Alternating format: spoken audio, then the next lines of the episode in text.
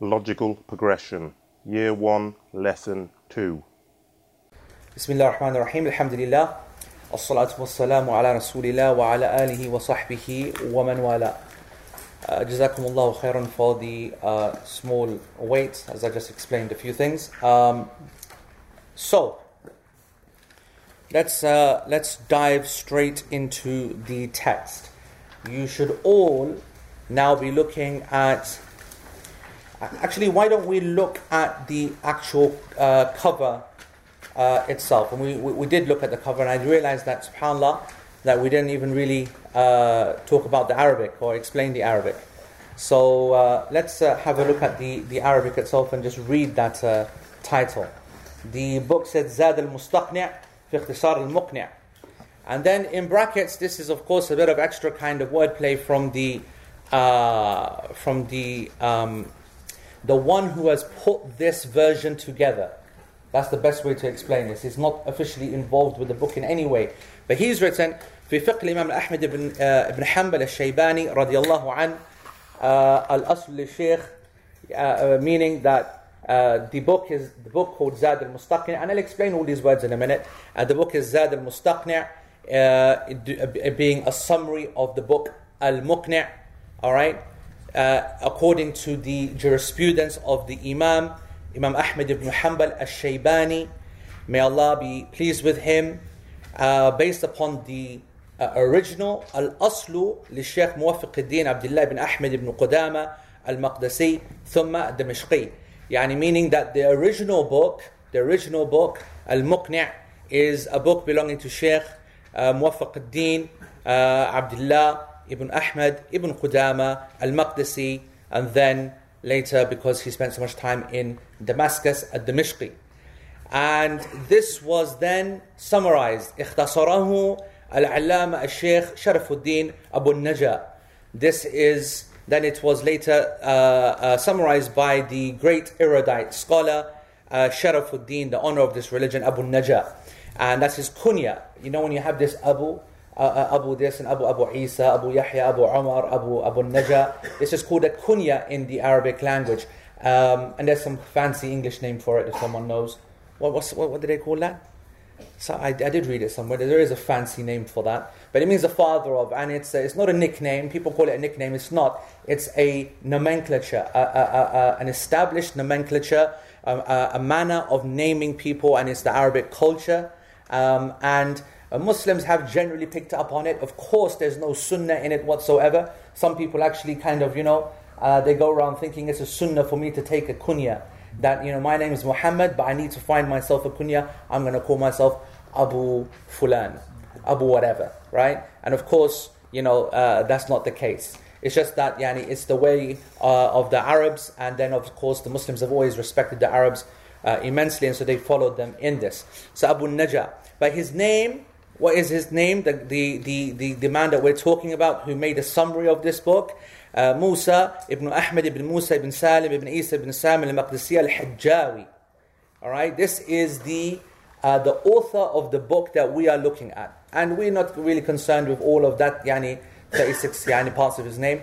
We're just interested in al-Hajjawi. And that's what he's referred to as uh, when it comes to the uh, study of fiqh. When it comes to study we only refer to him in this way, Al-Hajjawi. And then it says, ثم الصالح الدمشقي, because he also then went to Damascus. تغمد الله برحمته. May Allah subhanahu wa ta'ala encompass him in his mercy. So that's just a quick look at the, uh, the, the title. This is the, the page that I just read from. Okay, this is the front cover page. Now, what we want to do is that we want to uh, move on to. I've got a few things to say. I want to mention a couple of points. Um, uh, the next the next page, by the way, is just showing that the work was done by this uh, this institute um, because this is a, a freely available uh, text in Word on the internet, and which I just found, and then I copied the Arabic from it. We did my introduction. We're not going to do that. Let's have a look at what our translator, Brother Musa, what he mentioned. And you've got to appreciate, like I said, this is a, this is the text which is not to be published or distributed publicly. Um, uh, and that's the agreement that we all had. We're studying yani with an amana. There's a trust there involved. So let's respect that, inshallah. Uh, and that's because, as you can see, if you've read these notes, and I'm hoping that you have, and you should always read ahead, by the way. Just a couple of pages. It doesn't matter if it doesn't make any sense, but it gives you context. So you know what's going on roughly and so on. You will have read ahead. I can tell you that we're not going to get even halfway that where you've read up to. I can say that right now. But that doesn't matter. The point is that you read ahead, you get some kind of idea of what's going on, and then that's my job. I'm, I'm here to explain the details. But if you have read ahead, you will have seen from the introduction, it's very chatty, right? Very chatty, very personal. Actually, I deleted some things from this because it says, hey, uh, brother so and so, can you just send the guys this? You know, it's like an email kind of introduction.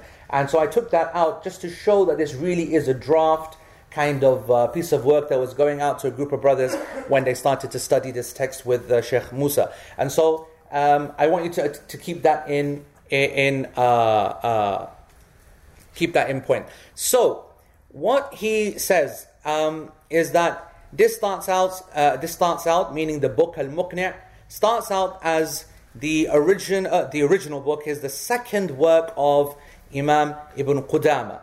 Ibn Qudama. And I'm going to talk a little bit about this, but let's just quickly just go through the uh, introduction first. That book was called Al-Muqni'. And then, and he was born, as you can see, 541 Hijri. So that's yani shy of uh, a thousand odd years ago, 950 odd years ago. So you can imagine, yani he is, he's not like some modern day scholar. He was right there where it counts, yani where ilm was fresh. The hadith had been collected he is an Imam, Ibn Qudama. I don't want to talk too much about him now because I'm going to repeat him again. Al Hajjawi, who's our, boy, our boy, okay, he's our man. He was born uh, 895 Hijri and he died around 968 Hijri. And some of the ulama said 960. There's some discussion. And you need to know, you know, that um, uh, uh, Muslims, especially early Muslims, we're not too fussed about birthdays and, and, and you know, the days that people died, yani. You know? That's a modern day phenomenon. Yeah, uh, people are really concerned. It's like Shahid Afridi, right? Everyone's yani, looking at him and he's playing cricket and everyone thinks he's like 26 years old. Because when the guy he put his application forward, he just put some black yani, date of birth. I think he must be at least 45.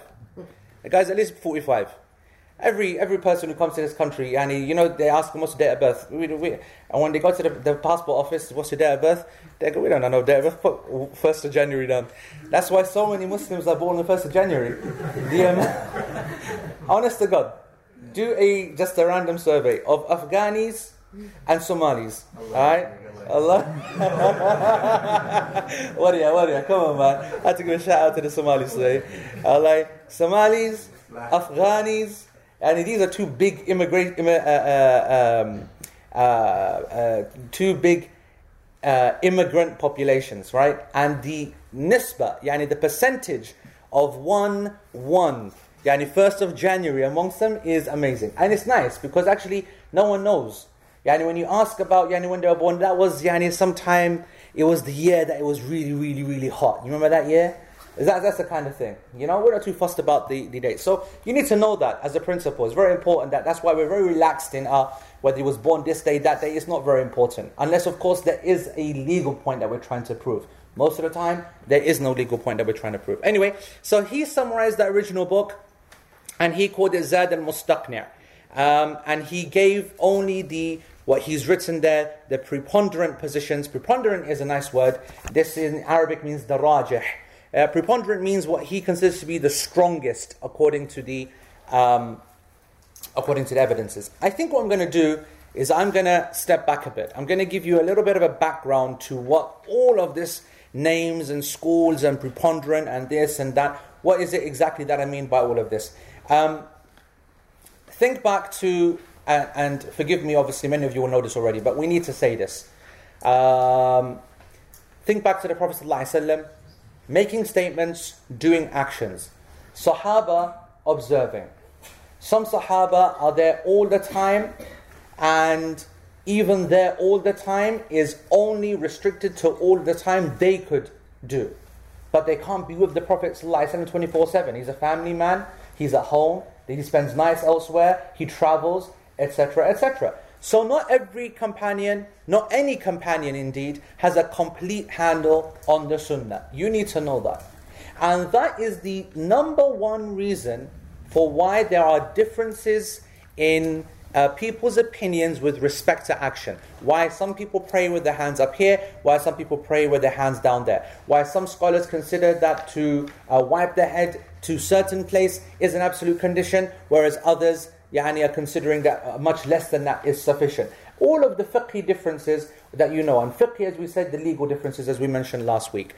These companions, therefore, they go, they don't have the full picture, but they travel around amongst one another. We have many, many instances and many, many reported uh, uh, uh, uh narrations where they will be going to visit another companion, uh, in, uh, ostensibly yani, someone older, and they will check a narration, then they'll go back to Baghdad, yani, and then travel to Mecca. And like crazy distances just to fill in the gaps, yani. You know, they've got these little holes that they want to fill in with their knowledge. Still, you've got these gaps about what they observed and what they didn't observe. Add to that, difference in interpretation. We have a hadith which you all know about, where the Prophet ﷺ, for example, in the hadith Bani Qurayza, when he said, Listen, I want you guys to pray Asr when you get there, right? He told the Sahaba, I want you to pray Asr when you get there.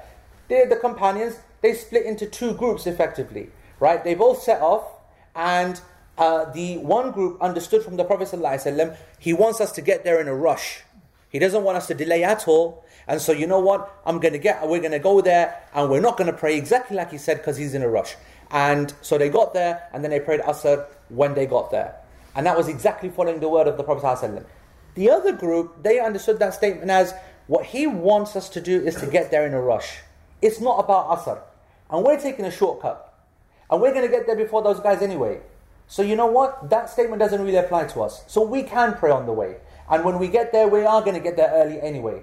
So they understood the intention behind the Prophet ﷺ statement in a different way. And so that's exactly what they did. And the Prophet ﷺ, he did not criticize either group when he met them afterwards, meaning that both to him were acceptable. And there are other hadith, of course, which show to us that when a judge, meaning a scholar, meaning a person who has to make a decision, and he's qualified to make that decision, and he gets it right, making, we're talking about a decision here, an Islamic decision.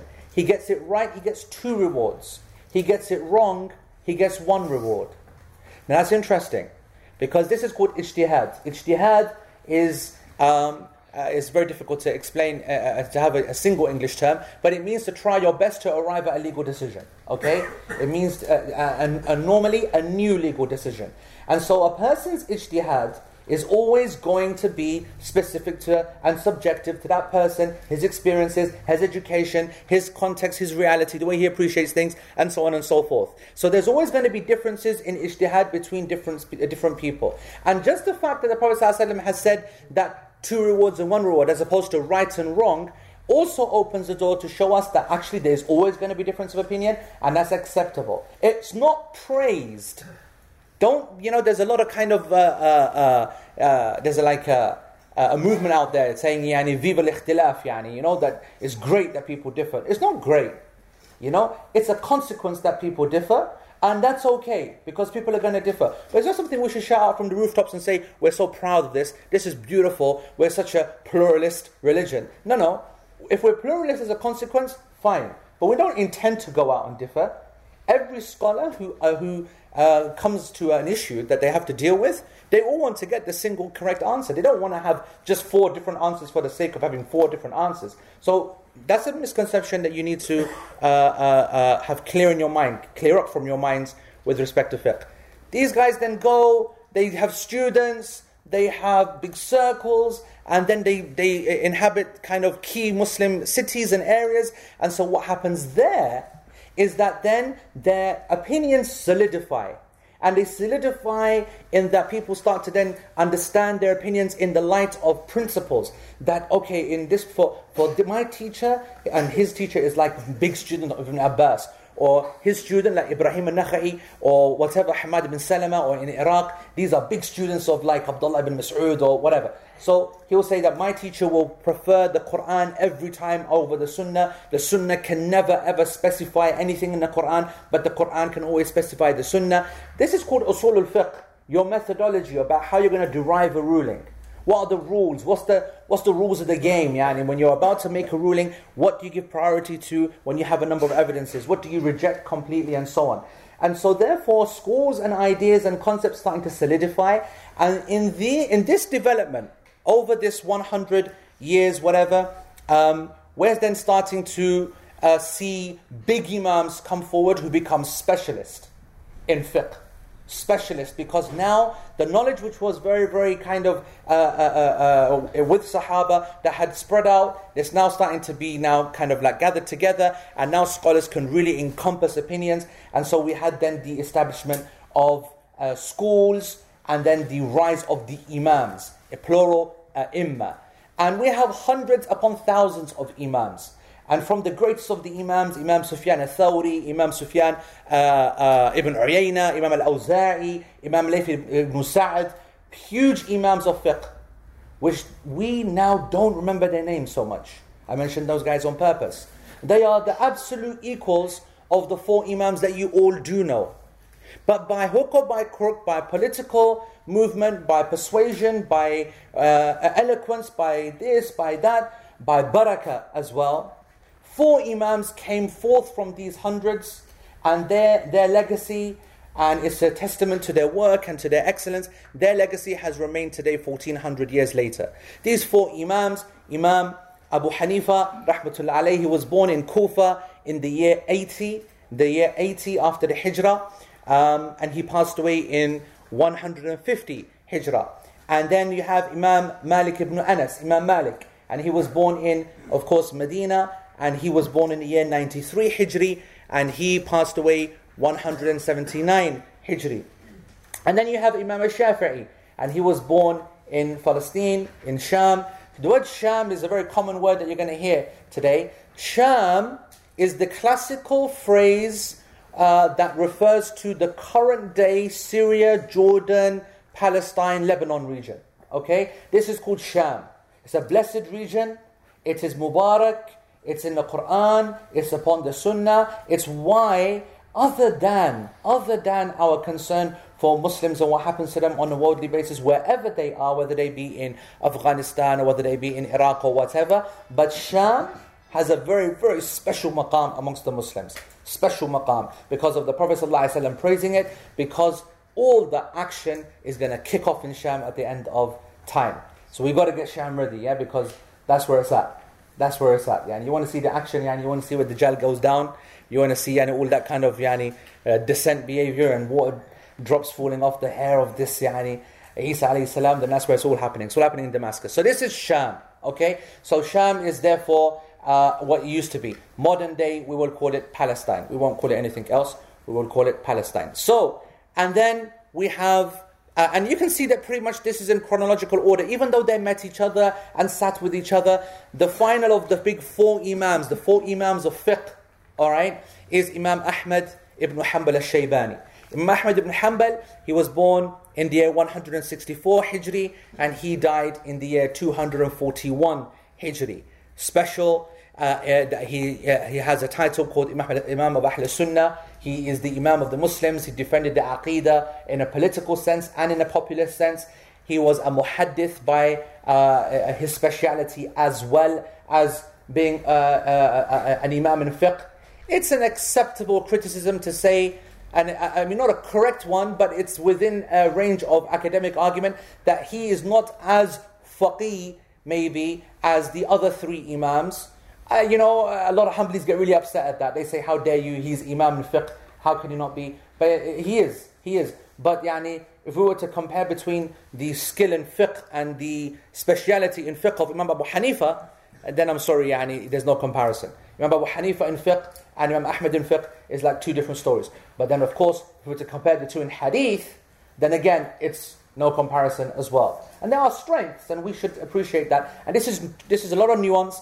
And I just want to say that I'm not going to go into too much history of uh, history of the history of figures and madhahib and so on, because otherwise this class is going to take uh, 30 years instead of 20. 20, I think, yeah, yeah 20 years. Right, so anyway, uh, Imam Ahmad bin Hanbal, he's yani, superstar. He start, studies under uh, Qadi Abu Yusuf. Qadi Abu Yusuf, of course, is Hanafi. He's the companion of Abu Hanifa. So he's taken from the Hanafis. He studied from Shafi'i himself. So if he studied from Shafi'i, Shafi'i studied with Imam Malik, right? And yani, when he went to Imam Malik, Malik, yani, you know, thousands of people came to Imam Malik. But he, could, he saw and he looked at uh, Shafi'i and he knew this boy was special. And so Shafi'i yani, really soaked up what Malik had. So I want you to understand, Ahmed, He has Qadi Abu Yusuf, which is pure Hanafi direct. All right? Pure Hanafi direct. And then he has Shafi'i as a key person in his life and a key influence as well because Shafi'i is very hadithi, yani very hadith and uh, very kind of uh, narration based, which is why when you divide these four Imams into two broad groups as the scholars of thought and opinion and the scholars of narration, Malik and Abu Hanifa come in Ahlul Ra'i, the scholars of thought and narration and opinion, uh, the scholars of opinion, sorry, and Shafi'i and Ahmed, they become into the other group, which is the Ahlul Hadith the people of hadith because their focus was always on hadith and less leaving me to my own devices. They didn't want to be left into their own devices uh, and try to come up with a fatwa if there was a possibility of finding a narration. Whereas the other two, especially Abu Hanifa, he'd be often forced into such a position. Why would he be forced in such a position? I'm spending too much time on this, but this is important. You know where he was? In Iraq. Oh my goodness, so much fitna in Iraq at that time is unbelievable, right? So many people going around lying, so many people doing bid'ah. We have Shia, Rafida, Qadariya, Khawarij, every sect yani, you can think of from A to Z. It was there in Iraq at that time, killing people, lying, creating, fabricating in religion, blah, blah, blah, blah, making a hadith, this, that, whatever. Abu Hanifa, and he's facing all this nonsense, and he has to now start laying the law down and realizing that he does not have the, uh, not the, but as good an ability or as good a resource with his people to be able to have 100% confidence in the narrations that, that are reaching him. This is like, uh, i am taking a few liberties there, but the point is, is that he was forced more to rely upon his skill as opposed to always have so many narrations in front of him to use. Later on, yeah, it's the exact opposite. We have narrations collected, we have ahadith collections now being put together, we have books and lots of efforts, and so a lot of the hard work has been done. And so Imam Ahmad then comes, he takes from Abu Hanifa, he takes from Imam, uh, from Shafi'i. Shafi'i's got Malik, yani blood in him as well. So it's almost like all of the madhahib have been combined in Imam Ahmad. Now that's a very rosy, praiseworthy kind of picture of Ahmad that I'm obviously going to put forward. There are other people that be very unhappy with my uh, uh, yani bias towards Imam Ahmad, you know, but they can go and uh, suck on a lollipop. Right. So the um, uh, now I tell you what's funny. I tell you what's funny. I was thinking to myself, this class they call it logical progression. They called it or I called it? Called I called it. Okay, I called it. And I think to myself, subhanallah, one irony. Yani, we called it logical progression, and um, we're studying a work which is actually not how one logically progresses in fiqh. Okay? One doesn't logically progress in fiqh in this way. What do I mean by that? Let's go back to the uh, uh, uh, first uh, page. Have you got that first page in front of you?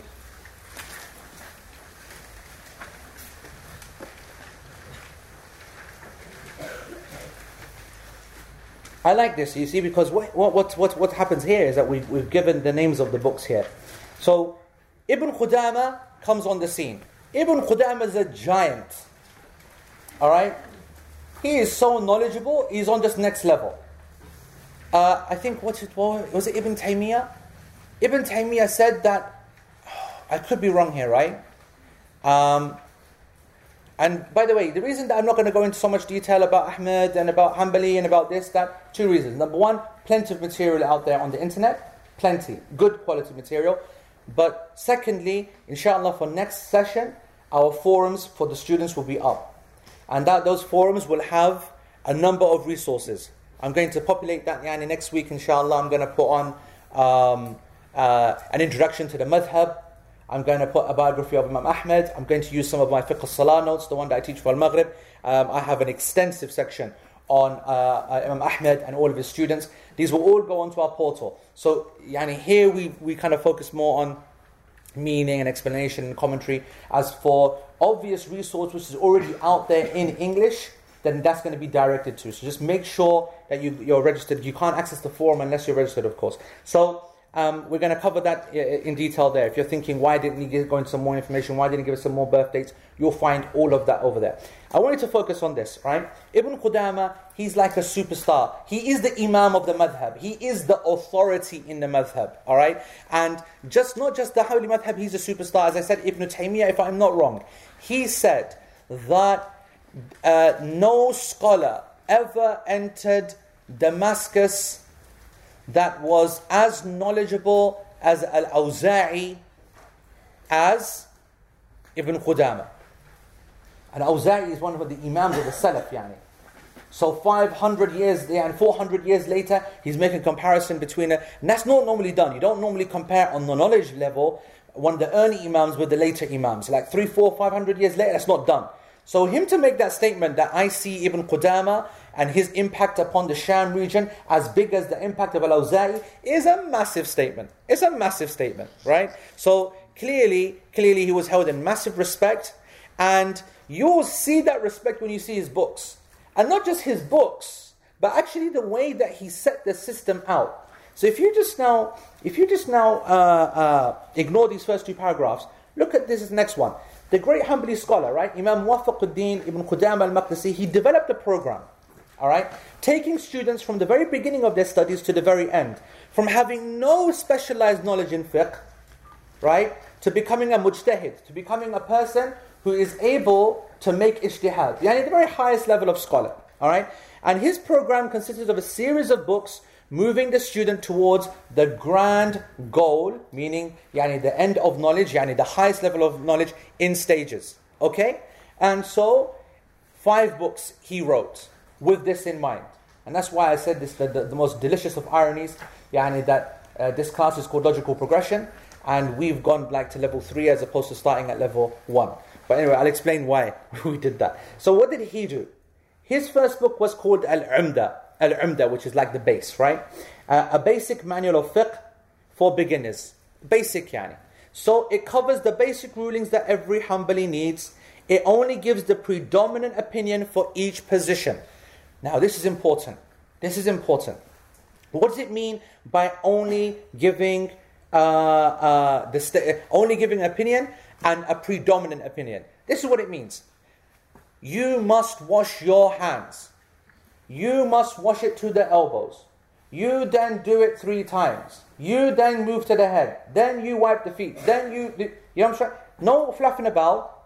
Not taking questions. Not saying this is the evidence. This is the evidence. Just this is the statement, this is the fact, learn it later. Does that make sense? Yes? Because the way that the, the book is, is written is written for a guy who knows nothing. How dare you ask about Yani, uh, what about this, what about that, when you have no idea about fiqh in the first place? So you just hear it and that's it. And that's how it's meant to start. And that's how all people should start. That's fine. But he mentions another point, which is a little bit unique to the Hanbali madhab. He goes the predominant opinion. The Hanbali madhab is a bit of a mission, okay? Because Imam Ahmed rarely just makes a statement. Remember, this is all going back to Imam Ahmed, right? What his opinion was. He rarely says that uh, the sunnah is to wash your hands three times. He will say, I'm just giving a just a random example. He will say the sunnah is to wash it once. Another time he'll say the sunnah is to wash it twice. Another time he'll say the sunnah is to wash it three times. Okay? Now, don't focus on the example too much, focus on the fact that he gives three statements. Right? There is a whole science out there. I remember reading a PhD. When I went to Medina, uh, Hajj just right now, I went to the house of one of the ulama there in Medina and I read his PhD. Uh, uh, I mean, he showed me his PhD. And his PhD, three years of study, right, was solely on how to determine the dominant opinion of Imam Ahmad ibn Hanbal. That was his PhD, that's it. Not the opinions, just how to determine it. Mission right? So you have three opinions, and the skill is to try and work out what really is his opinion. What is the opinion that all of his students and all of his, his son Ahmed, uh, his son um, uh, Abdullah, and his uh, main students, and then the scholars that came after, what do they all think is the main opinion? And of course, they're going to differ amongst themselves. And so that differing amongst themselves leads to this, not confusion, but these different narrations about who really has the correct opinion of Imam Ahmad. Now, that's important. And that's why when a madhab develops over hundreds and hundreds of years, you will often find, and this exists in all of the madhabs, when I use the word madhab, I mean school of thought, yeah? Madhab from dhahaba, yani to go. So the madhab is like, you know, the place and the way that one goes. So it's the, this is the way that we practice our fiqh. So this is the school of thought, the system of, of, of, of, of, of law in that, in, uh, according to that scholar. You'll find with every madhab, all the scholars themselves will have this idea that this is the ruling that we consider to be the one we give fatwa by. This is the one that is the established opinion in the madhab, the mu'tamad. Meaning that this is the base principle, this is the base ruling, this is the one that we all agree on. And when there's difference amongst them, they will say, This is the rajih, this is the one that we consider to be the strongest opinion.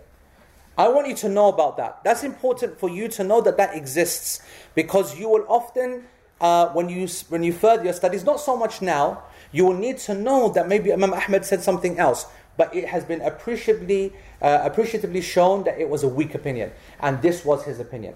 Now, for Ibn Qudama, when he's writing his series of books, the way that he writes them is that he's not going to introduce any of these differences of riwayat, narration, at this stage. He's going to save all that for later stages. At the base stage, he's just going to throw out number one main opinion to not confuse this basic guy in front of us. Is that clear, everybody? Right. So his first book was Al Umda, no uh, dominant position, not mentioning opinions, not mentioning any evidences. Didn't even really focus on the hadith, although there's some kind of argument that he does kind of indicate hadith. But anyway, the next book is called Al Muqni'. Al Muqni' from the word uh, or aqna'a. Uh, uh, uh means, uh, you know the word qana'a? Qana'a means like uh, satisfaction, contentment, like, you know, I'm happy, like, right? Muqni' means the, the thing which gives satisfaction, right? The thing which gives you confidence, the thing which makes you content. That's what muqni' means, like the satisfier. That's like a fat title, isn't it? The Satisfier. What does that remind me of? Remember the days of De- um, uh, Dempsey and Makepeace? No one remember that? All right, never mind. So the uh, what was it? Oh, I'm thinking about the Punisher. I'm thinking about something else completely. The Satisfier. Anyway, I think that's really bad translation, but that's basically what the book is. It is giving you all you need, right? It's saying to you that this is all you need. How does it advance? It just does this, that which added to the above by mentioning different opinions for a given issue without telling the student what is the predominant opinion. This is still within the Hanbali madhab. This is still within the statements of Imam Ahmad. We're not talking going outside the madhab yet, okay? So this is muqni'. This is muqni', second level, alright? The third level is, the third book rather, is called Al-Kafi.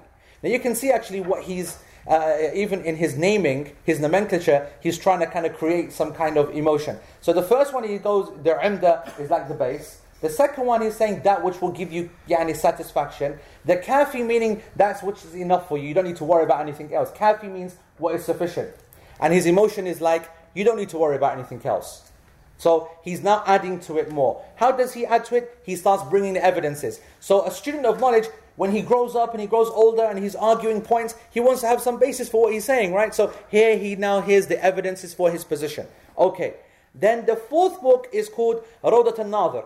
Rawdat al-Nadir is like uh, translated like the garden of the uh, the the one who is like a, uh, uh, um, serious and looking into his study, looking into progressing, looking into moving forward. Yeah. And this is a book in Usul al-Fiqh. This is like getting the scholar ready for the for the smackdown, for the big thing which is coming next, the next book. And what is that book? That is called Al-Mughni. Now Al-Mughni is also a very nice title. Yani uh, uh, uh Mughni, uh, uh, yani when we say هذا يعني سيغنيك عن هذا. This will, uh, if I give you this, like you know, someone comes to me and says, "Mate, I need a quid." Yeah, can you, can you spare some change? And I give him 20 quid, right? And the reason I give him 20 quid is because I don't want him to do his best and he's doing uh, begging. Like he's a brother or something, right?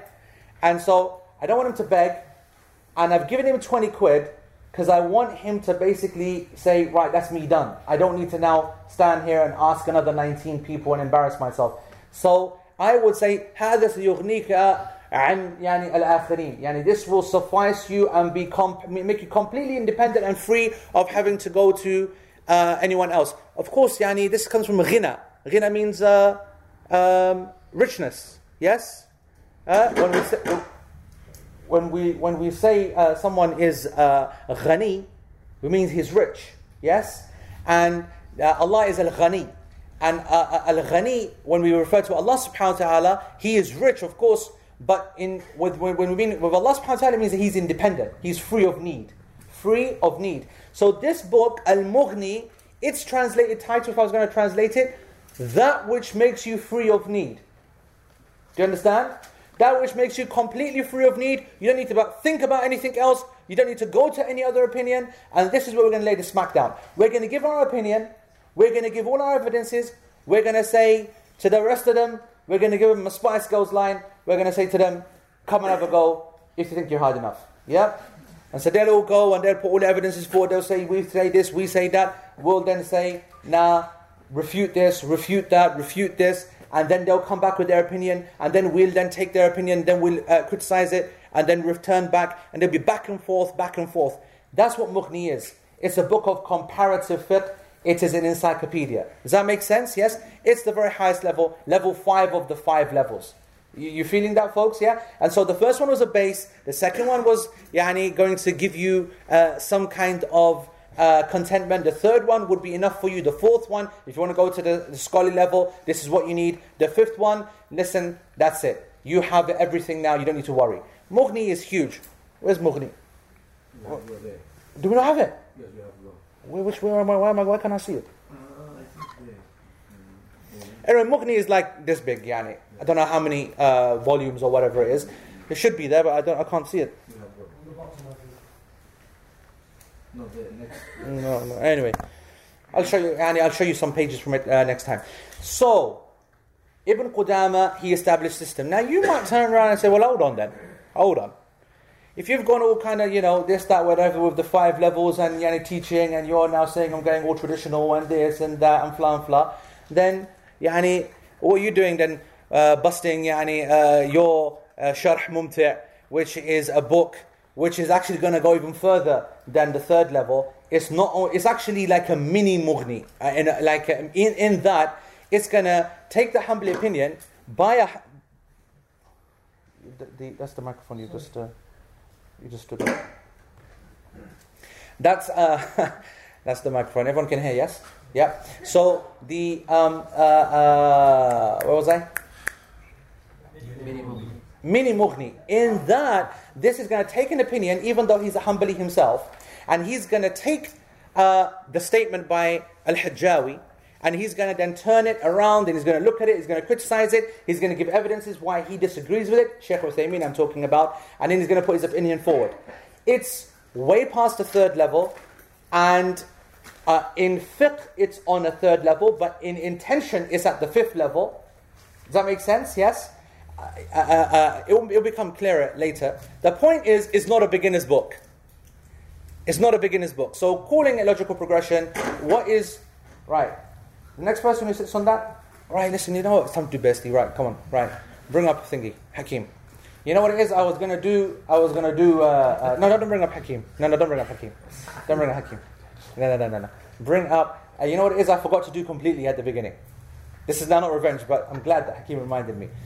Um, I had to, I had to, I had to. Astaghfirullah, astaghfirullah, astaghfirullah. I had to do an introduction to the PG team.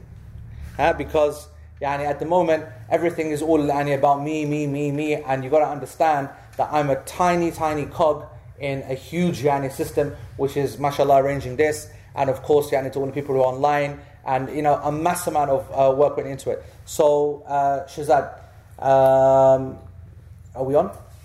With Shazad Salim. Okay, so Shazad Salim. You are now looking at Shazad Salim. Shazad Salim is right there. This is the Amir of uh, prophetic uh, guidance. and he is one of the uh, the best brothers that I know, mashallah. And he's been running this game yani, for a long, long, long time. He's been one of the, the long students of Sheikh Ihlan as well. And he's mashallah, mashallah, tabarakallah. The next person is Sabira. Sabira is, um, uh, as you can see, we put a picture of a, a computer up. She's the faceless one. She's faceless because no one's ever seen her ever. No one knows what she looks like, to be honest, so we just chose a computer. So, so she's so not going to be happy with that. We have no idea what she looks like. I'm sure she's very, very nice and she's very great. But she's one of our she's one of our key key people because she heads up the the tech team. The tech team are uh, the next following people. If we can go to the next uh, techie, which is Nasser. So so we have um, uh, Sabira. She runs everything. And then we have Nasser Ishfaq, who um, many of you locally here know because he does the Manchester uh, Circle here for new Muslims. We have that on. Uh, yeah. So Nasser, mashallah, he's also involved with the, the tech team. Um, then we also have Nadif. And Nadif Sattar, uh, likewise, you will know uh, locally, and he is uh, involved in the tech team. We have uh, Ghulam, who's um, part of the brothers as well. Uh, Ghulam, unfortunately, you see his picture. That's the kind of picture that a new kind of guy puts up. Yani. It's, yani, you know, we ask people for normal pictures, and the guy does some kind of Bollywood bakwas. I don't know what's happening there. So that's uh, uh, that's a Ghulam right there. And then we have uh, Abu Dhar. Now, I said to Abu Dhar today that you will really enjoy today's lesson. You will enjoy today's lesson because when you see his picture, please tell me it's showing now. Oh my God, that is Abu Dhar. Okay. When you go home and look at the recording, you will not believe it. All right? He, this is the, his picture that he wanted us to, to put up, which isn't strictly true. I gave him a deadline to put a picture forward and he didn't do it. So Abu Dhar is very, very important. Yani he runs all of the admin, he runs all of the. Uh, yani, to be honest, it's too much. He has, his is the office, his is all the work, his is everything. MashaAllah, tabarakallah. Right, who else? We have Ammar, um, uh, Ammar Mahmoud. Uh, we have uh, Zafar. Um, and so you see Zafar now, and we also have Bobs. Ma- no, no, slow down. Yana, move on. Yana. These are the, the small guys. Yani. put Bobs up, Yana. Put Bobs up. There's my boy Bobs. Yeah, when you hear me talking about Bobs, yeah, there is only one Bobs. That's Bobs, okay? And Yani, he's not Bobs. And Yani Mahmoud is just, unfortunately, we lost that like about 15 years ago. Bobs has been our boy for the last 15 years, mashallah, from young lad, Yani, from Makki Days Masjid, Makki Masjid days, and now he's developed all the way to now being absolutely key member of uh, Prophetic Guidance. He's top man. When I'm dissing him, it's normally uh, on Facebook or something like that. Um, we have Hakim. Now, Hakim is very important. Hakim is very important because you know Paks we're the most racist people in the entire world, right? Okay? And Pathans, yani we're like the the like the highest racist of the racist. And yani we are like we are we are racialists. We're not even racist, we're racialist. Yeah? We're like Islamic racialist under Iraqi law, in it, yeah? Right? That kind of racialist. So obviously when you have this kind of yani uh, uh, uh, uh yani, uh, when you have this kind of problem, when you have this kind of thing hanging over your head, you have to uh, fulfill the quota system. You have to have an African on board, yeah. otherwise, otherwise, otherwise, yani authorities don't like it, and then they, you know, we're responsible to the charities commission, right? And if we don't show yani, uh, yani an African, then so this is the guy we call the Nigerian, okay? So that's it. Hakim Adabai. His name is Abdul Hakim, but I want you to know that his name is Adabai in the Unga, alright? but it's shorted to Adubai and we call him Hakim. But he's known as Nigerian.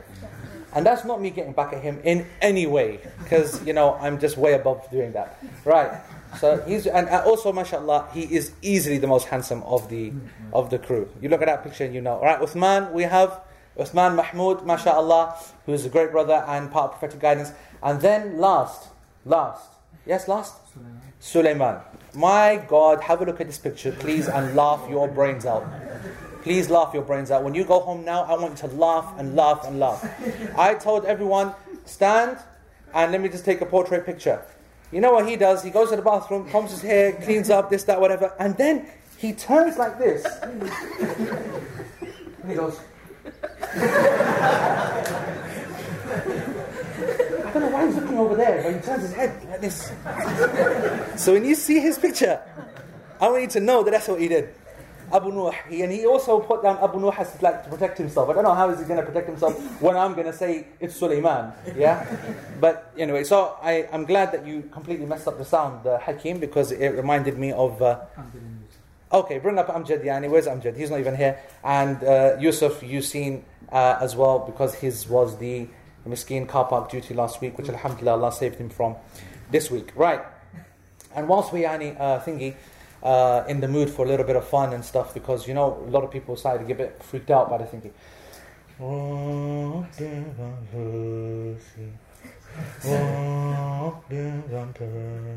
I just had to say that. That's all. That's all. I just had to just do that. Right. Okay. It's not because Ahmed is right in front of me, and it's not because his bestie was then Man City fan. Um, so I want to answer a question. I love saying that, Robin Van Persie. Here we go. The, the criticism. Why are we jumping in at the third level? Why are we not just focusing on the actual method? Just yani without the commentary, just take the statement and go home. Why not? First reason, because I have already taught Umdah, all right? This is a local circle. I've already taught Umdah, and one of my colleagues, Sheikh Anis, is now currently teaching Umdah in Markaz Bukhari, which is our center, the center of Sheikh Kihlan. And so he's been teaching that for the last two, two three years, and so uh, that's already been done. Also, Sheikh uh, uh, uh, he has a book, and I'm going to tell you who that is in a minute, uh, called Nur al Basair, and that is complete level one. I've already taught it over four years uh, in Manchester. So I wasn't exactly going to keep going back, keep going back. The second thing I want to say is that, you know, the system is great. In a Muslim country, in an organized system where the madhab is one, where the people are kind of, you know, restricted and, you know, by restricted financially, socially, culturally and stuff. Sisters, times have changed. Now, as a person, as a traditionalist, I'd be called, you know, someone was to come in here, they wouldn't call me secularist, they wouldn't call me liberalist, they wouldn't call me modernist. They wouldn't call me progressive, they'd call me a traditionalist, yeah? As a traditionalist, right, I want to make it clear to you that I'm not so enamored by the tradition. That, yani, that the tradition rules my every single thought and emotion. Absolutely not. Absolutely not. I am very happy that Ibn Qudama has made five books in the madhab, and I'm very happy that out there the general system is that you go to your local Maulvi and you just follow what he says until you have some kind of ability, never in your life, because it's never going to happen, to reach some scholarly level and you're going to do ijtihad and so on. In my opinion, and I'm from that school of thought, that actually the dumbing down of the people's aspirations in trying to learn their religion has been one of the key reasons why there's been such a, a lull such a sleepiness in this ummah for so long. We now live in a different time. The time of the Islamic revolution over the last 40, 50 years, now where things have changed, people are now much more energized into the religion. They called it the Sahwa, the Islamic awakening, and now people are practicing, people are more invested intellectually and emotionally, and, and people are now then started to technologically now advanced, knowledge is starting to get spread. The world is now no longer such a, distant place. A city and a village is not what a city and a village used to be, completely dominated by one madhab. It's a global village. You don't find one madhab yani, dominating anywhere unless you're living with the Gujis that dominate everything. Yeah? unless, unless, you're, unless you're in Old Trafford, yani, where yani, it's hard work yani, finding anything other than Gujis or Blackburn or whatever. I'm sure there's some pack joints somewhere as well. But meaning that's the meaning that's the the uh, the exception, not the norm, right? And so what I'm talking about is that the people have changed, the makeup has changed. We live in the West. We don't even live in a Muslim country. We don't even have an official mufti, an official spokesperson. We don't have official scholars. Okay? We, our entire fiqh, in my opinion, and this is very important for you when you want to understand yani, many of my statements, positions, and so on we live under the paradigm of fiqh da'af. What's fiqh da'af? You know, you heard this phrase, fiqh al the fiqh of minorities. Fiqh al the fiqh of minorities, a phrase which has been put together recently by some of the scholars. in the last like five, ten years, once the pressure came on, you know, like the hardcore pressure upon Muslims, post 9 11, post 7 7 for us here in the UK, where, you know, especially so, where it's now become difficult to, to be like the good old days in the 90s where we're just going to, you know, uh, uh, you know, go around and do what we want, pray what we want, eat what we want, demand what we want. And it was good and fun, travel everywhere, do everything. And now, yeah, we're miskin pussycats now, isn't it? Yeah? And everything that we do and everything that we say has to have love in, in the sentence and has to have peace yani, in the sentence. And it has to yani, eyes down. You can't talk about yani, anything which matters anymore. And you've got to be politically correct. And all that bakwas, yani, you know what I'm talking about. So that whole paradigm shift, right? That whole paradigm shift has led to a change uh, in our thought process, our mindset. And that mindset is reflective of the very real political reality that Muslims are under pressure. You feel that pressure. Like, I want to say something right now and I can't say it because this is being recorded. So I feel that pressure. And, and a teacher and a scholar, when he's giving an opinion and they see a certain reality and they want to say certain thing but they can't because that's the pressure. Now, that pressure causes weakness.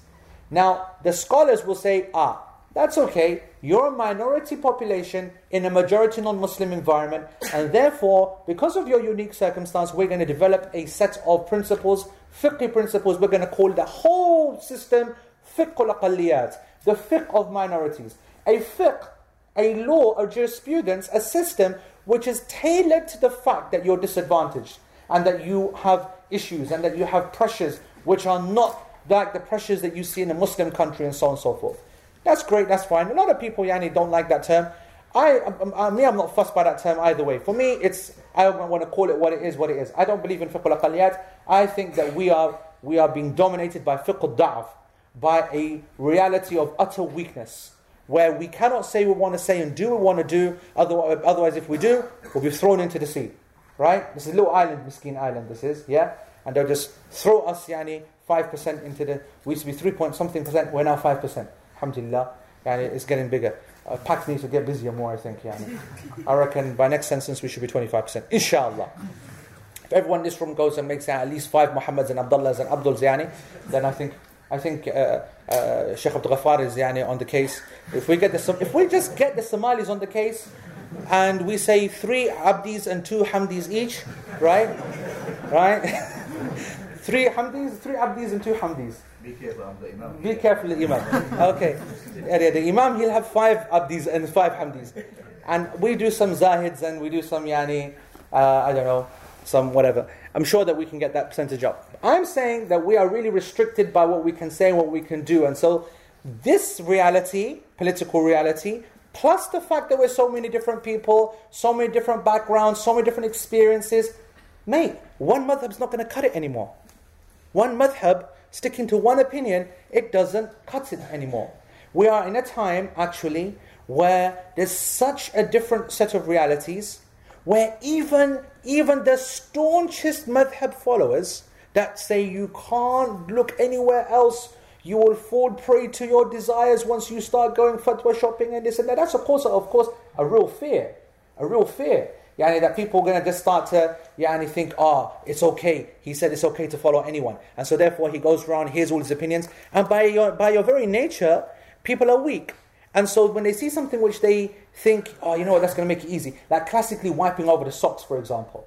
Yani when you stick to the madhahib, you'll find that most of the madhahib do not allow wiping over the socks. Yet, according to a small minority of scholars, they are passionately defend, uh, uh, uh, defending the opinion that this is a correct opinion and it's valid and it's from the Sahaba and we are allowed to wipe over the standard socks that we wear. The amount of people who follow a madhab, who follow that opinion, betraying the madhab is untrue. Okay? Whether we like it or not. Whether that's right or not. I'm not interested in talking about the rights and wrongs. I'm talking about the reality.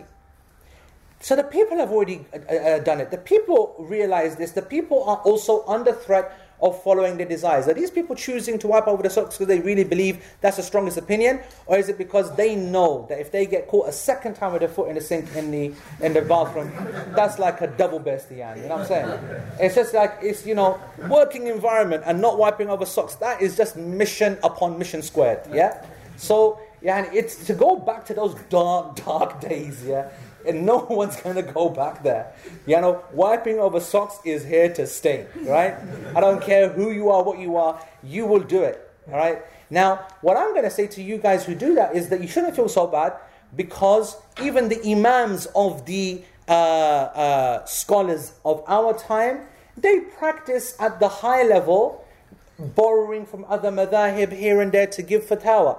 We've seen that especially in the new issues of fiqh al especially in the issues of mu'amalat, in uh, Islamic finance, and so on and so forth. Mufti Taqi Uthmani, who is someone that I have been blessed to sit with and study with, is someone who gives, yani, he's the leading scholar in Islamic finance. And you know, the main instruments that he has developed for Islamic finance in the West are not, uh, uh, uh, I will say that their key their key operational aspect is not from the Hanafi madhab. Meaning that they will borrow so heavily from Imam Malik is untrue. And without the input of Malik, without the input of Malik into Mufti Taqi's fatwa or positions, we're not going to get half of these products that we see today. And I'm not saying that's a bad thing. I'm saying that, you know what? We are in a different time. We are in a different reality. And this mixing and matching is going to be a norm.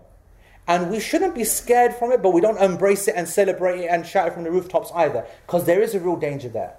Because people can lose control. And people can just become all these kind uh, uh, scholars overnight, opening books and say, well, it's all good, all, it's all fair in love and war. Let's just pick up a book and just follow this opinion. That's a real danger. And that's why the scholars have always said this principle, at-taqwa qabla al-fatwa.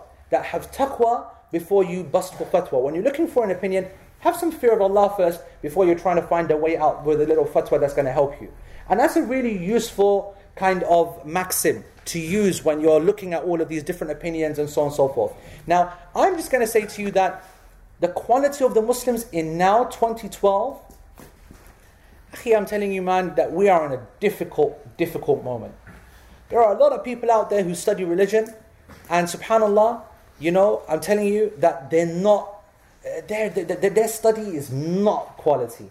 They're more focused, they'll spend like an hour, two hours in a, in a lesson, and they're more focused on tweeting something about it than spending an hour revising it and memorizing it, and then acting upon it. And that's the whole, even the whole uh, uh, uh, delivery of, of ilm. It has to be associated with something else. So no one now will go to a conference of scholars unless there's some guy who's going to come and give some love song at the end, right? And no one's going to go and uh, listen to one guy unless he busts jokes at the beginning and jokes at the end, and that's what you remember him for. And no one's now going to go unless there's nasheed. And, no, and it, entertainment is now absolutely vital to the delivery of the message. And that's a change in the quality of the people. And the scholars now have to travel to the people and think of all the ways possible to try and convince you to study. Back in the day, the people would be desperate to try and find the scholars, and they wouldn't need to sell themselves at all. And when they sit down, they are the most boring people on the face of this earth. They speak like this, they hush tones, quiet, don't look anywhere, boring as anything. You'd have to be so motivated to study in that kind of environment because people wanted to study. So it's a different time, a different kind of scenario, different situation. And if we're there discussing opinions and looking at what we consider to be yani, a, a good opinion or what we consider to be weak, that's okay. At the end of the day, I want you to all know if you follow a madhab, I want you to stick to your madhab if you believe in that. If you want to follow the Hanbali madhab, I will give you the Hanbali position from this book. If you want to take me as your teacher, then you will take me as your teacher. As simple as that. And if you're taking me as your teacher, then that's the only reason you're doing that is because you don't have any other resource. And you should have. And if you don't have, then you're stuck with me, and that's how miskin you are. Yeah? So I'm just saying that you've got to identify where you are and just take from where you see fit. And that's why uh, our approach to this uh, uh, fiqh is going to be in this, in this fashion. Right. That was important that we said that. You might be thinking, why on earth did we say all that, all that, all that? But let's just jump straight into the, uh, into the, um, and the rest of it is pretty straightforward. I don't think. Okay, so you need to know some terms, but we don't need to come back to these terms just yet. He's got the terms there, but I don't think I really want to talk about that uh, just right now. I want to go straight into the uh, text.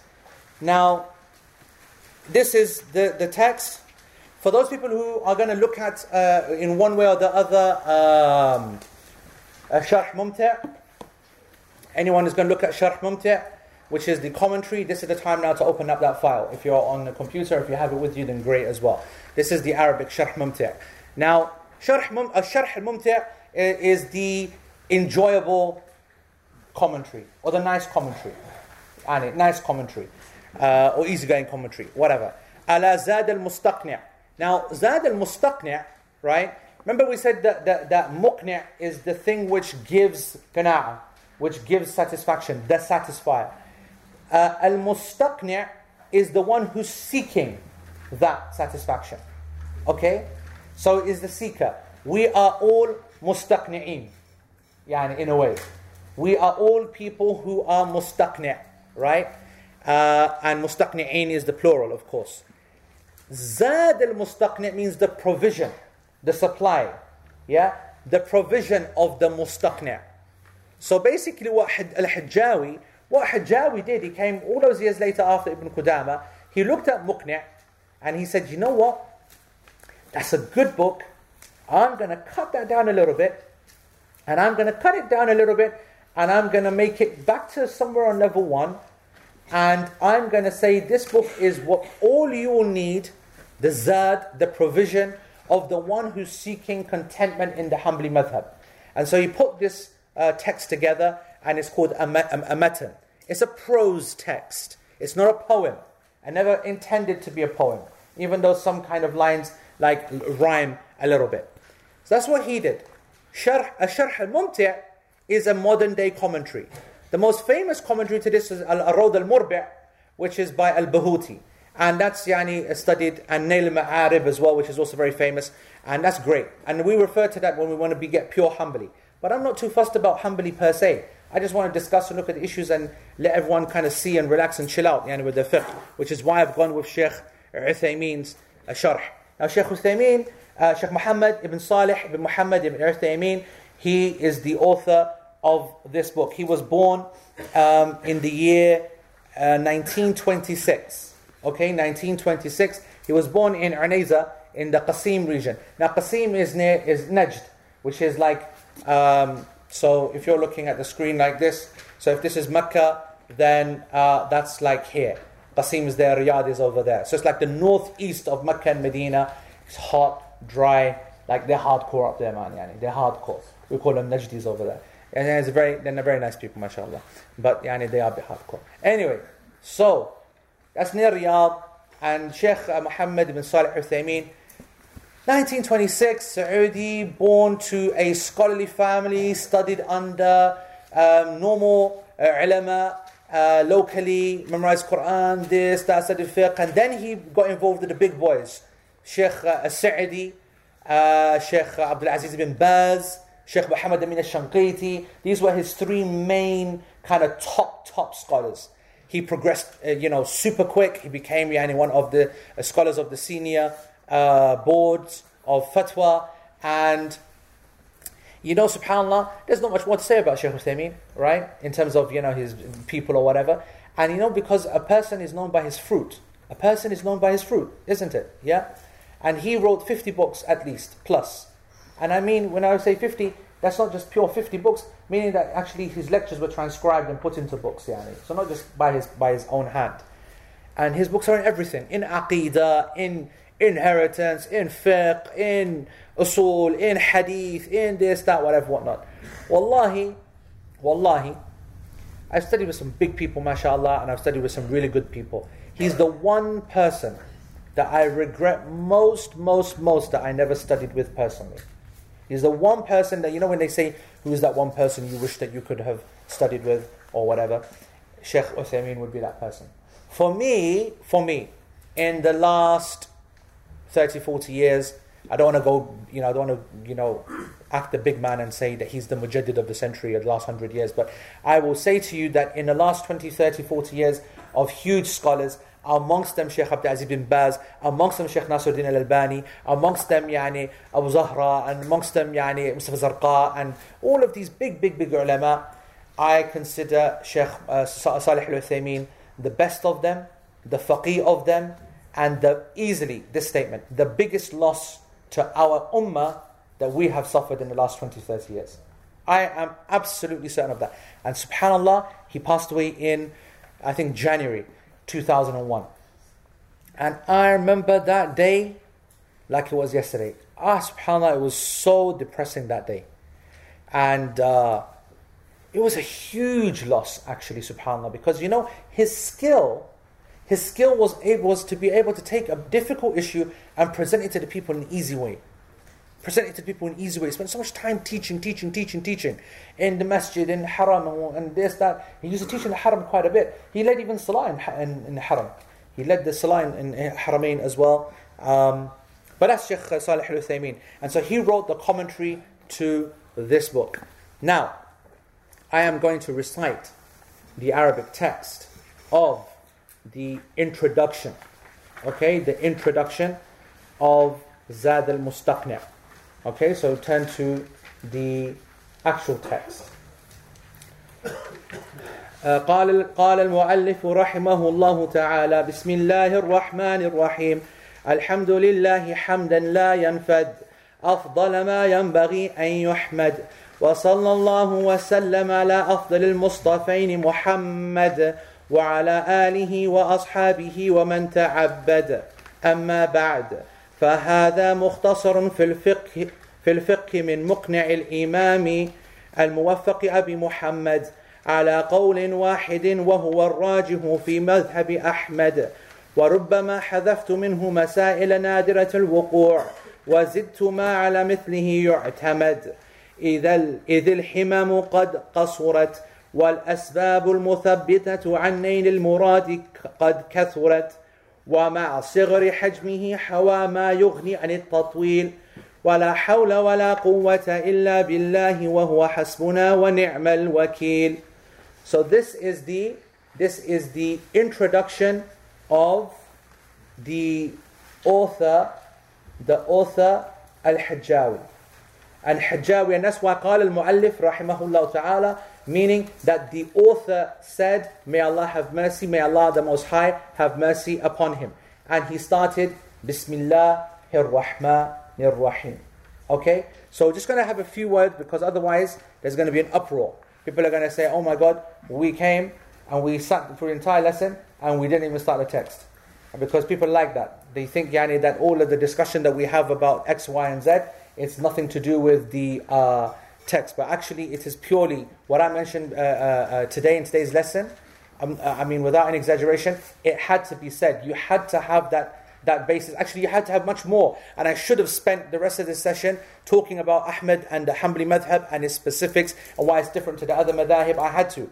But the reason that I didn't is, as I said, I'm going to uh, put all of these resources on the forums uh, in a lot of detail, inshallah. Bismillah ar-Rahman ar-Rahim, folks, okay? Um, Bismillah ar-Rahman ar-Rahim, do you know what that's called? It's called the Basmala, alright? And that's important because, you see, um, when we when we use, and especially culturally, we say Bismillah, right? Now, Bismillah is not the same as the basmala.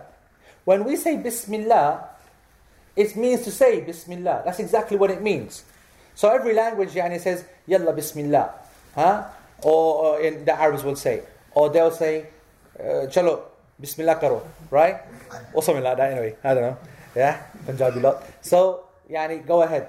I think the Gujars will say Bismillah chair. or Saruche or Kamcho or something, I don't know. And the Somalis will say, Wariya, Bismillah. yeah? Okay then. So, uh, and the Malaysians, they will go, Bismillah, Bismillah.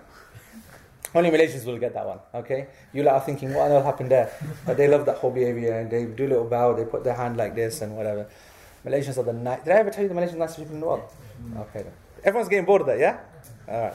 So, Bismillah is fine and it means just to mention the name of Allah.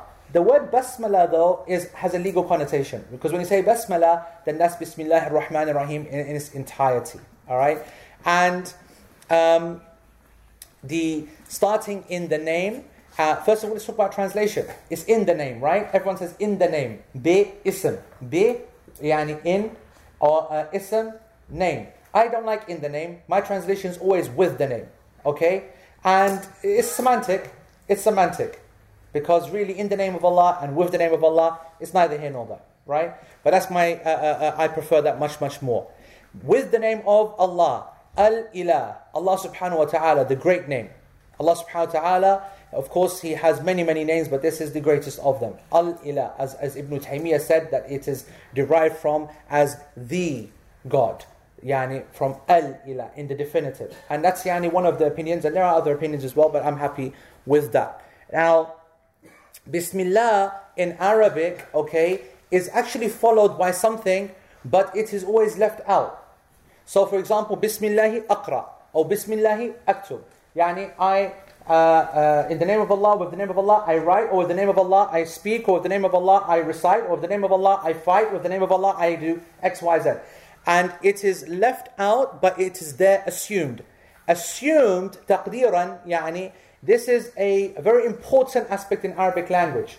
So, uh, yani, the reason I say that, and this is important, when you're writing a matan, a text, the focus is all upon being yani, wajiz al kalam, being very summarized, very succinct, uh, bringing down the size, but making sure that every word counts and it has so much meaning.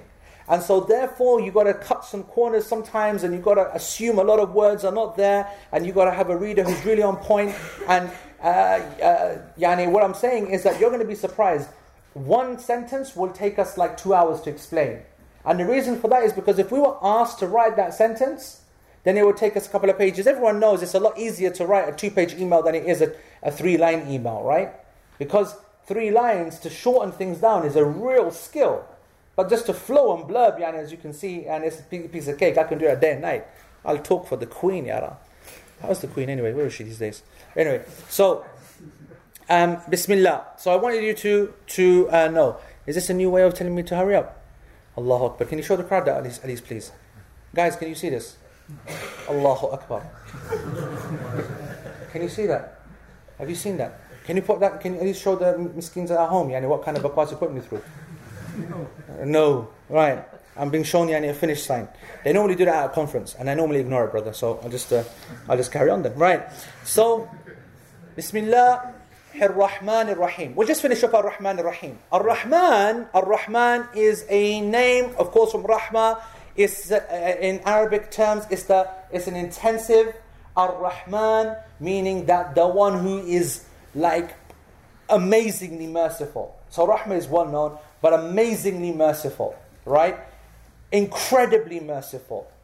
So it's not just merciful, but the, because the, uh, the, the, the wazn of Rahman, okay, of Fa'al in Arabic, is a very intensive, very strong expression of the verb itself. Now, Rahman is very unique in that only Allah subhanahu wa ta'ala gets this title. You can't be called Ar-Rahman. And even, even, even Rahman is a detested. Many scholars consider it to be haram. And of course, Pax, yani, we use that name quite a bit. A lot of Rahmans around. And that's not good. Not good. And I will say, I will say that Rahman is not the same as being called Ar-Rahman. There's no doubt about that. But the word Rahman is unique to Allah subhanahu wa ta'ala. And it's a description. It's not an action. This is important. It's a description. When you, uh, it's never used. Like if I say to you, um, uh, let me give you an example of Rahim.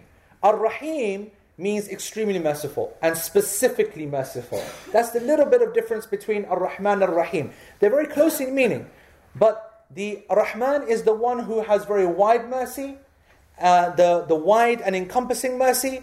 And that's why scholars said that Rahman refers to the mercy in this world and to all Muslims and non Muslims, which encompasses every living creature. And the word Ar Rahim, in the word Ar Rahman Ar Rahim, the word Rahim is referring to a specific mercy that is for the believers. And that, that mercy we feel here, and that mercy we're going to see, inshallah, in the akhirah as well. But the word Rahim can be used in the uh, to, for other people. So, for example, if we said to another person, "Hey, go easy on the guy," yeah, and you know, if he's to go out now, uh, he's you know he's really freaked out, he's to go and slap some guy down, and we say, "Yeah, just chill out, yani, uh, kun rahiman bihi, yani." We'll say to him, "Be easy on the guy, have mercy on him." We would say, "Kun rahiman," yeah, be merciful. You would never say, "Kun rahmanan," yeah. It's not even Arabic, it's not even possible to say be Rahman upon a person. Do you understand what I'm trying to say? Rahim is something which is well known, and of course, the Prophet ﷺ was described as uh, Rahim. Uh, uh, uh, حريص حريص عليكم بالمؤمنين رؤوف رحيم. Yeah. So Allah subhanahu wa ta'ala describes uh, the Prophet ﷺ in the penultimate ayah, صح? Yeah, the penultimate ayah of Surah At-Tawbah as a prophet who is harisun alaykum, very concerned. Uh, Azizun ma'anitkum, it it really upsets him when you guys are, are, are suffering. Uh, harisun alaykum, he's really concerned for you. Bil mu'minin ra'ufun rahim. With the, with the believers, he's very gentle and he's very merciful, very merciful, specifically merciful bil mu'minin. You see that? Allah subhanahu wa ta'ala, yani, he predicated the Rahim with bil mu'minin. So it shows that Rahim can be used for other people. You can be a Rahim, you can never be Rahman. Rahman is the general mercy, the wide encompassing mercy, and the, the Rahim is the specific mercy. And that's the Arabic language there for you. And I just want to say that when you say Bismillah Rahman Rahim, in translation, this becomes a mission, right? Because you have people say, with the name of Allah, the merciful, the especially merciful. And that looks that sounds like so silly, like it's beyond belief, right? And that's what I write. I write that because that's exactly what the meaning is. The merciful, the especially merciful, even though it doesn't make sense. And whereas other guys, they'll say, uh, in the name of Allah, the most beneficent, the most compassionate, or the most generous, and the most this, that, kalam fadi. I never understood all these words, yani. Beneficent. I still don't even know what beneficent means. Right? And compassionate, and generous, and whatever. I don't care, yani. If, they, if they're trying to obviously make the words different, then that's okay. Anyway, I think we'll stop there. Those people who can moan, at least we'll say to them, we did the Bismillah for you, isn't it? Yeah? That's enough, isn't it? Huh? Next week we'll see whether it's right or not, whether it's true that you start Bismillah. Is it true? Is the hadith authentic, yani, to start Bismillah? Is it yani, something yani, bihi, that we take barakah with? Is that yani, correct or not? So that's what we'll do inshallah next week. We'll take some uh, questions or um, if we don't take any questions, if you don't have any questions, then that's not a problem because I'm more, more than happy to sit here and just sing. Or I can say, we do what we want. We do what we want. We're Man United and we do what we want. So, I'm delighted.